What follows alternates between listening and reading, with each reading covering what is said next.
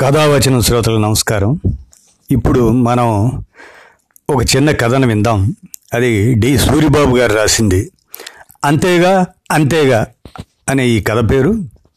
మరి ఇదేంటంటే ఈ తరానికి ఈ కాలానికి అవసరమైన కథలాగా అనిపిస్తుంది. వినండి. నా కొడుకు బంగారం మీ అందరి కొడుకుల్లా కాదు. వాడు అమ్మకు చెప్పనిదే ఒక్క పని చేయలేడు. అమ్మను చూడండి ఒక్క నిమిషమైనా ఉండలేడు. కొడుకు మీద కొండంత ప్రేమతో అంది కోటేశ్వరమ్మ. చూస్తాంగా మేము. మీ తల్లి కొడుకుల అనురాగాలు ఎన్నాళ్ళో? ఈ కాలం పెళ్ళాలు వచ్చే వరకే కొడుకులు ఆ తర్వాత కోడలు చేతి కీలుబొమ్మలు అంది పక్కింటి తిరుపతమ్మ. నిజమే బాగా చెప్పావు. నా కొడుకైతే పెళ్ళాం వచ్చే వరకు కూడా కాదు కాలేజీ రోజుల నుంచే నా మాట అంటే వినడు. నేనేం చెప్పినా పడదు. అప్పుడే మొదలైపోతుంది అమ్మ మాటలు చేదస్తామనే అభిప్రాయం. నిట్టూర్చింది పై ఇంటి జానకమ్మ. నా కొడుకు మాత్రం చాలా మంచోడు.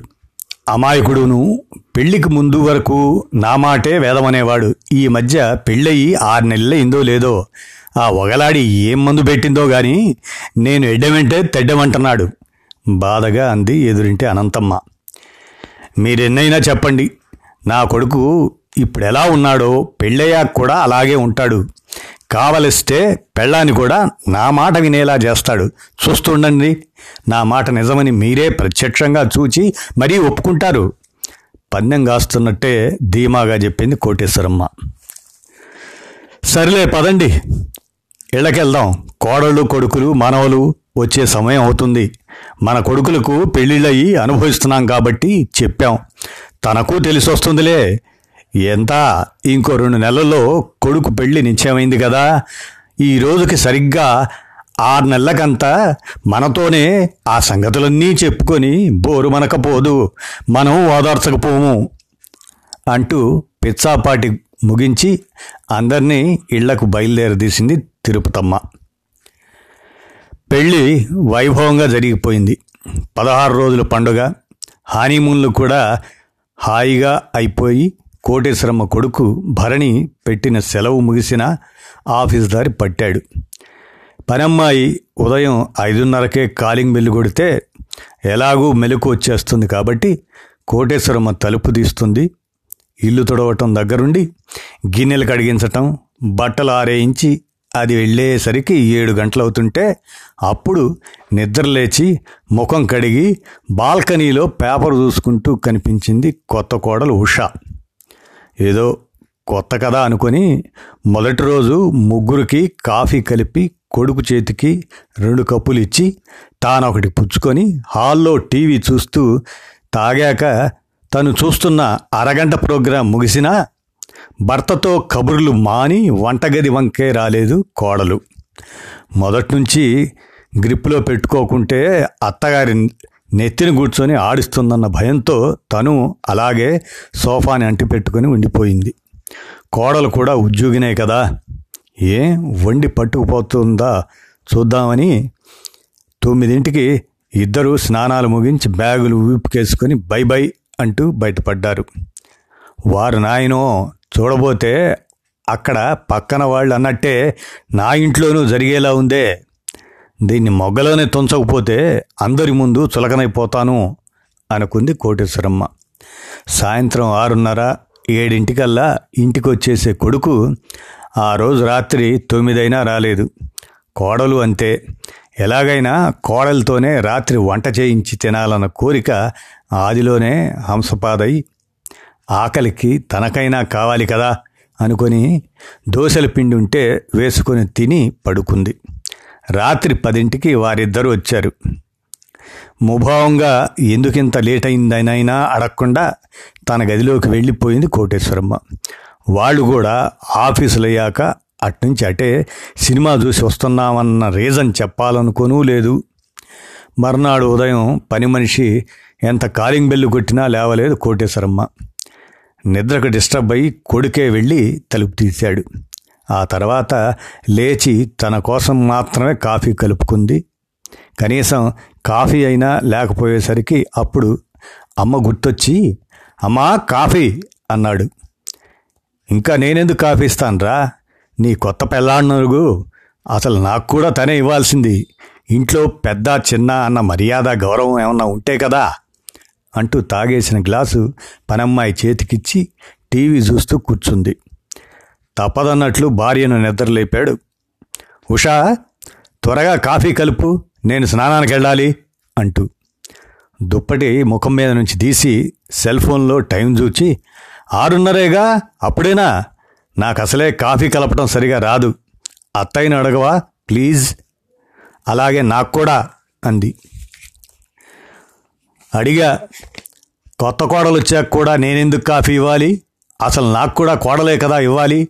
అని అమ్మ కోపంగా ఉంది. చెప్పాడు కబ్బోర్డ్లోంచి బట్టలు తీసుకుంటూ. అదేంటి? అలా అయితే నువ్వు పెట్టొచ్చుగా? నేను నీకన్నా ఎక్కువ శాలరీకి ఉద్యోగం చేస్తున్నా కదా. ఆవిడేం చేస్తుంటారు ఇంట్లో? ఖాళీగా ఉంటే ఏం తోస్తుందట? మా అమ్మ అలాగే అనేది. నేను ఏ పనైనా చేయబోతే అమ్మకు అత్తకు అదే తేడా. అమ్మలేమో ఉద్యోగం చేస్తుంది కదా అలసిపోతుందని అర్థం చేసుకుంటారు. అత్తలు మాత్రం సంపాదించే కోడలు కావాలి ఇంట్లోనూ చాకిరీ చేయాలి అంటారు. విసుక్కుంది ఉష. అమ్మాయి వై ఉండి నీతోనే మీ అమ్మ పని చేయించుకోలేదంటున్నావు కదా ఇక అబ్బాయినైనా నాతో మా అమ్మ ఎలా పని చేయిస్తుంది అనుకుంటున్నావు నీకు కనీసం కాఫీ పెట్టడమైనా వచ్చు. నాకైతే అది రాదు. ప్లీజ్ ఇక మాటలు కట్టిపెట్టి లేవవా? అన్నాడు భరణి బాత్రూంలోకి వెళ్ళి తలుపు వేస్తూ. అయితే వెళ్ళి క్యాంటీన్లోనే తాగండి చెప్పింది మళ్ళీ ముసుగు పెట్టుకుంటూ ఉషా. చీచీ అందుకే నా ఫ్రెండ్స్ ముందే అన్నారు పెళ్ళయ్యాక మొదలవుతుంది అసలు నరకమని ఇప్పుడు రెంటికి చెడ్డ రేవడిలా తయారైంది నా బతుకు అని విసుక్కుంటూనే తనే వెళ్ళి కాఫీ కలుపుకొని తాగి ఫ్రెషప్ అయి తన పాటికి తాను ఆఫీస్కి వెళ్ళిపోయాడు లేటుగా నిద్రలేచిన ఉష అత్తగారిని అసలు పట్టించుకోకుండా తయారై వెళ్ళిపోయింది. సాయంత్రం భరణి కంటే తొందరగా ఇంటికొచ్చేసి హాల్లోనే కూర్చొని ఫోన్లో తల్లికి అత్తగారి మీద కంప్లైంట్ చేస్తూ మాట్లాడటం మొదలుపెట్టింది. అమ్మా నాకిక్కడ ఉండాలనిపించడం లేదు. మన ఇంటికి వచ్చేస్తా మా అత్తగారు కావాలని సాధిస్తున్నారు. ఆవిడ మాటలే మా ఆయనకు వేదం. ఆమెకు బుద్ధి చెప్పుకోలేక నా మీద చిందులేస్తున్నారు అంటూ అవతల ఏమి రెస్పాన్స్ వచ్చిందో కానీ బ్యాగ్ పుచ్చుకొని అమ్మగారింటికి ప్రయాణం అయిపోయింది ఉషా. భర్తకు మాత్రం ఫోన్ చేసి నేను మా అమ్మ వాళ్ళ ఇంటికి వెళ్తున్నాను అని చెప్పింది. కోటేశ్వరమ్మకు దిమ్మ తిరిగి మైండ్ బ్లాంక్ అయినట్లు అనిపించింది ఈ కాలం ఆడపిల్లలు మరీ ఇలా ఉన్నారా? మా రోజుల్లో అత్తగారు ఎన్ని ఆరలు పెట్టినా ఎంత భరించాం? పైగా పుట్టింటి వాళ్ళకు బాధలు చెప్పుకున్నా అత్త చెప్పినట్లు నడుచుకోమనే వాళ్ళు. ఇప్పటి తల్లిదండ్రులైతే వచ్చాయి అంటున్నారే అనుకుంది. భరణి రాత్రి ఎనిమిదింటికి ఇంటికి వచ్చాడు తల్లి భోజనం వడ్డిస్తుంటే అమ్మా నిజంగా నువ్వు చేయలేకపోతే చెప్పు. వంటమ్మాయిని పెట్టుకుందాం. నీకు శ్రమ తగ్గుతుంది. అంతేగాని మీ కాలంలో లాగా కోడల్ని సాధించటం అలగటం లాంటివి వద్దు. మాకు అసలే ఆఫీస్ పని ఒత్తిడే ఎక్కువగా ఉంటే ఈ కోపాలు సర్ది చెప్పుకోవడాలు సంజాయిషి ఇచ్చుకోవడాలు ఇవన్నీ ఎక్కడ పడతాం? అన్నాడు. అదేంట్రా అలా అంటావు? నేను ఇప్పుడేమన్నానని ఎంత ఉద్యోగం చేసినా ఆడపిల్ల పైగా పెళ్ళయి అత్తవారింటికి వచ్చిన కొత్త కోడలు కదా. ఏదో కాస్త అత్తగారిని పలకరిస్తూ ఓ ఐదు నిమిషాలు కాఫీ అయినా కలుపుకుంటే బాగుంటుంది కదా అని చెప్పాను. మధ్యాహ్నం రాత్రి నేనేగా వంట చేస్తున్నా? పెళ్ళికి ముందు నువ్వైనా కాస్త డైనింగ్ టేబుల్ దగ్గర నోరు విప్పి మాట్లాడేవాడివి. ఇప్పుడు రెండు ముక్కలు నీ భార్య దగ్గర మాట్లాడేసి నన్ను మర యంత్రంలా చూస్తున్నారు. అంతేలేరా? బెల్లం బెల్లం అయిపోయింది అమ్మ అల్లం అయింది. అందరు కొడుకుల్లాగే నువ్వును నన్ను ఏదైనా వృద్ధాశ్రమంలో చేర్చేయి అంది ముక్కు చీరుతూ కోటేశ్వరమ్మ. అబ్బబ్బా ఏడుపు లాపమ్మా నాకు భరించగే ఓపిక లేదు అనేసి తన గదిలోకి వెళ్ళిపోయాడు. కోటేశ్వరమ్మ బాగా హర్ట్ అయింది. మర్నాడు బ్యాగు తీసుకొని నేను మామయ్య వాళ్ళ ఊరు వెళ్తున్నా అనేసి ఆటోలో బస్టాండ్కి బయలుదేరి వెళ్ళిపోయింది. దింపడానికి కొడుకు సహాయమైన ఆశించకనే. బెంగళూరులోని అన్నయ్య వదిలిన దగ్గరికి చేరేసరికి ఇద్దరు ఇంట్లో రెండేళ్ళ మనవణ్ణి ఆడించుకుంటూ ఏడాది మనవరాల్ని నిద్రపుచ్చుతూ కనిపించారు. అదేమిటి వదినా ఈ వయసులో మీకు ఈ శ్రమ ఎందుకు? కోడలేమైంది? అంటూ అడిగింది. పాపం ఇద్దరు ఉదయం ఆరింటికొకరు ఏడింటికొకరు ఉద్యోగాలకు వెళ్తారు. రావటం ఏ ఏడింటికో ఎనిమిదింటికో. వాళ్ళు మనుషులే కదా. వస్తూనే అలసిపోయి స్నానాలు ముగించి తిని పడుకుంటారు. ఓ అరగంట పిల్లలతో గడుపుతారు. అయినా ఈ వయసులో మనవలతో ఆడుకోవటమేగా మనకు కావలసింది? అంటూ పిల్ల నిద్రపోయిందని నిర్ధారించుకొని భోజనం వడ్డించింది వదిన. అదేమిటి అన్నయ్య అంత బిజీగా ఉంటే ముందు ముందు పిల్లల్ని మిమ్మల్ని ఏం చూసుకుంటారు? అంది కోటేశ్వరమ్మ కంచం ముందు కూర్చుంటూ. ఎన్నాళ్ళులే పిల్లలు కాస్త పెద్దయితే వాళ్ళ పనులు వాళ్ళు చేసుకుంటుంటారు. స్కూళ్ళకి వెళ్తారు ఈ వయసులోనే కదా వాళ్ళు సంపాదించుకోగలిగింది. మాకంతగా చేత కాకపోతే మనిషినైనా పెడతారు. లేదంటే కోడలో కొడుకో ఉద్యోగం మానేసి చూసుకుంటారు. అయినా ఈ మాత్రానికి వాళ్ళకి ఇబ్బంది ఎందుకు కలిగించాలి? అదిగాక పొద్దుస్తమానం టీవీలకు అంటుకుపోకుండా పిల్లలతో గడిపితే మాకు మంచి వ్యాయామం. లేనిపోని మనసు పాడవటాలు లేకుండా హాయిగానే ఉన్నాం అన్నాడు అన్నయ్య కూడా. ఆ రాత్రి కోటేశ్వరమ్మకు నిద్రపట్టలేదు సాయంత్రం కోడలు ఆఫీస్ నుంచి వచ్చి ఫ్రెషప్ అయి అత్తగారిచ్చిన కాఫీ తాగుతూ థ్యాంక్స్ మమ్మీ అంటూ కూతురి కంటే ప్రేమగా కావలించుకుంది. అలాగే తనను పరిచయం చేయగానే ఎంతో ఆప్యాయంగా పలకరించింది. అన్నయ్యతో అయితే మామగారన్న తారతమ్యం లేకుండా పప్పా మీరెళ్ళి త్వరగా పడుకోండి. నేను వచ్చేసాగా చూచుకుంటా వీళ్ళని అంటూ చేయి పట్టుకొని తన భుజం ఆసరా ఇచ్చి మరీ గదిలోకి తీసుకెళ్ళి వదిలొచ్చింది. కొడుకు అంతే.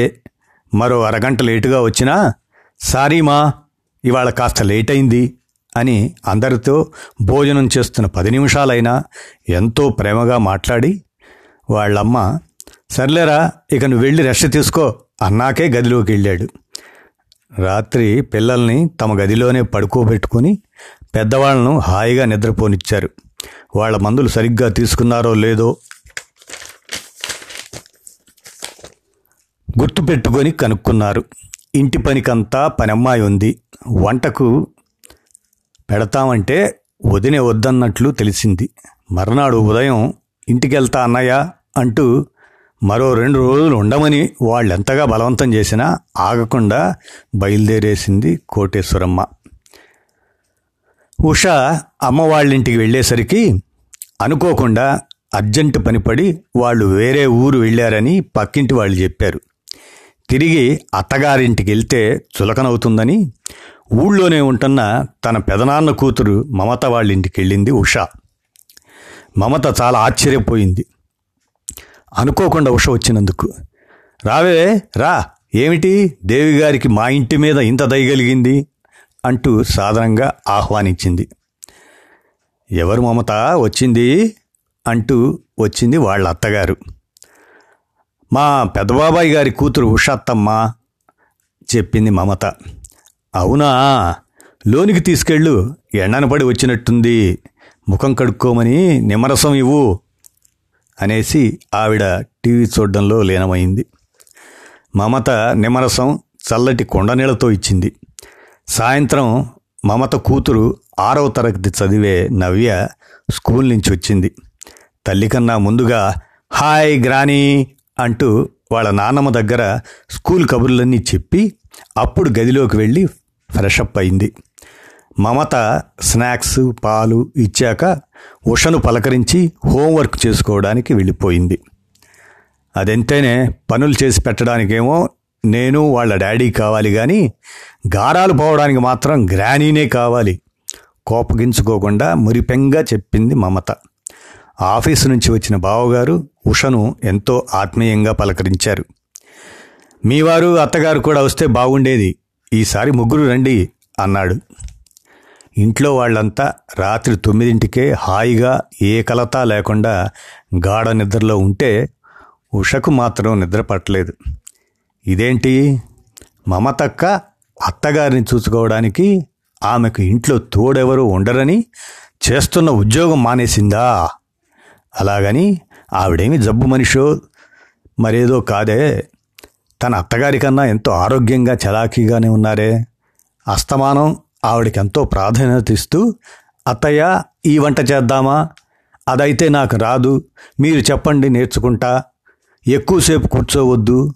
ఈ వంట మీ ఆరోగ్యానికి మంచిదని చేశా అంటూ ఉందే. బావగారు కూడా తల్లి ఏమి చెప్పినా? అదేంటో నాకు తెలియదమ్మా నువ్వు నీ కోడలు మీ ఇష్టం అని భార్య ఏమి చెప్పినా హోమ్ మినిస్టర్ గారు ఇంటి విషయాలు నాతో చెప్పొద్దు. మీ ఇష్టం మీ అత్తగారి ఇష్టం అని చాలా గడుసుగా మాట్లాడి తన పనిలో తానుంటాడు. నిజానికి ఎవరు ఒకరి అదుపాజ్ఞల్లోనూ లేరు. అలాగని విచ్చలవిడి స్వేచ్ఛతో నా ఇష్టం అన్న అహంతోనూ లేరు. ఒకరితో ఒకరు చాలా మంచి అనుబంధంతో హ్యాపీగా ఉన్నారు. ఉదయం నిద్రలేచేసరికి ఏడున్నర అయింది సమయం. మంచి నిద్రలో ఉన్నామని లేపలేదే ఆఫీస్కి ఏమైనా టైం అయిపోయిందా అడిగింది కాఫీ ఇస్తూ మమత ఉషను అబ్బే నేను ఇవాళ ఆఫీస్కి ఏం పోవట్లేదక్క. మా అత్తయ్య మా వారు ఊరు నుంచి వచ్చేసి ఉంటారు నేను ఇంటికి వెళ్తా అని చెప్పేసి అత్తింటి అడ్రస్ చెప్పి ఓలా క్యాబ్ ఎక్కింది ఉషా. ఉషా ఈ సండే మూవీకి వెళ్దామోయ్ అన్నాడు భరణి. పెరుగన్నంలో మామిడి పండు మొక్కలు నజ్జుకుంటూ ఏమో మరి అత్తయ్య కూడా వస్తానంటే వెళ్దాం చెప్పింది ఉష మంచినీళ్ళ గ్లాసులో నింపుతూ. నేనెందుకురా పిల్లలు మీరేదో సరదాగా వెళ్తుంటే అంది కోటేశ్వరమ్మ. అదేం కాదు కానీ అప్పుడప్పుడు థియేటర్కి వెళ్ళి చూస్తే కొంచెం రిలీఫ్గా ఉంటుంది. రెండత్తయ్య అంది ఉష. అమ్మా మూడు టికెట్స్ ఆన్లైన్లో బుక్ చేస్తున్నా. సరేనా? అడిగాడు భరణి. కోడలు చెప్పాక తప్పుతుందా? అంతేగా అంది కోటేశ్వరమ్మ. అలా ఏం కాదు ఒంటరిగా ఇక్కడైనా మీరు టీవీ చూస్తుంటారు కదా. అందుకే రమ్మన్నాను అత్తయ్య మీకు ఇబ్బంది అయితే చెప్పండి మానేద్దాం అందరం అంది ఉష. నా కోసం ఎందుకమ్మా? వెళ్దాంలే కానీ బయట చేతులు తినకూడదు సరేనా మరి? అంది కోటేశ్వరమ్మ. మా ఆరోగ్యం కోసమే కదా మీరు చెప్పేది అయినా ఇంటి నిండా మీరు చేసిన పాకం పప్పు అరిసెలు చెక్కలు నువ్వుల పట్టీలు అటుకుల మిక్చరు ఇన్ని ఉండగా అక్కడ చెత్త ఏం తింటామత్తయ్యా? ఏమండి? అంతేగా? అడిగింది ఉష. మీరిద్దరూ ఒక అండర్స్టాండింగ్కి వచ్చాక నేనేమంటానికి? అంతేగా? నవ్వుతూ అన్నాడు భరణి తమ అంచనాలు తారుమారైనందుకు ఇరుగు పొరుగున ఉండే కోటేశ్వరమ్మ స్నేహితురాళ్ళు ఒకరితో ఒకరు ఈ కాలంలో ఇలా ఎలా ఒద్దిగ్గా ఉంటారే? అయినా ఈ భోగం ఇంకెన్నాళ్ళులే. త్వరలోనే పోట్లాడుకోరు అనుకొని తమ ఆహాన్ని చల్లబరుచుకున్నారు. వాళ్ళ పిచ్చిగాని ఒకరినొకరు అంత బాగా అర్థం చేసుకున్న కుటుంబాల్లో పొరపచ్చాలు ఎందుకు వస్తుంటాయంటారు అంతేగా? అంతేగా? ఇది కథ. ముఖ్యంగా ఈ కథలో ఉష మరి తన అనుభవాన్ని వాళ్ళ అక్క వరస అయ్యే ఆ మమత వాళ్ళ ఇల్లు చూచిన తర్వాత ఆ వచ్చిన మార్పు దానికి అనుగుణంగా తను ఎలా మారింది అత్తగారింటి అనేది ఈ చిన్న కథలో డి సూరిబాబు గారు. అంతేగా అంతేగా అనే దాంట్లో ఈ కథని ఇమిడ్చారు. మనం విన్నాం కదా కథ వచ్చిన శ్రోతలు. అంతేగా అంతేగా అనే ఈ కథ డి సూరిబాబు రాసింది. అది.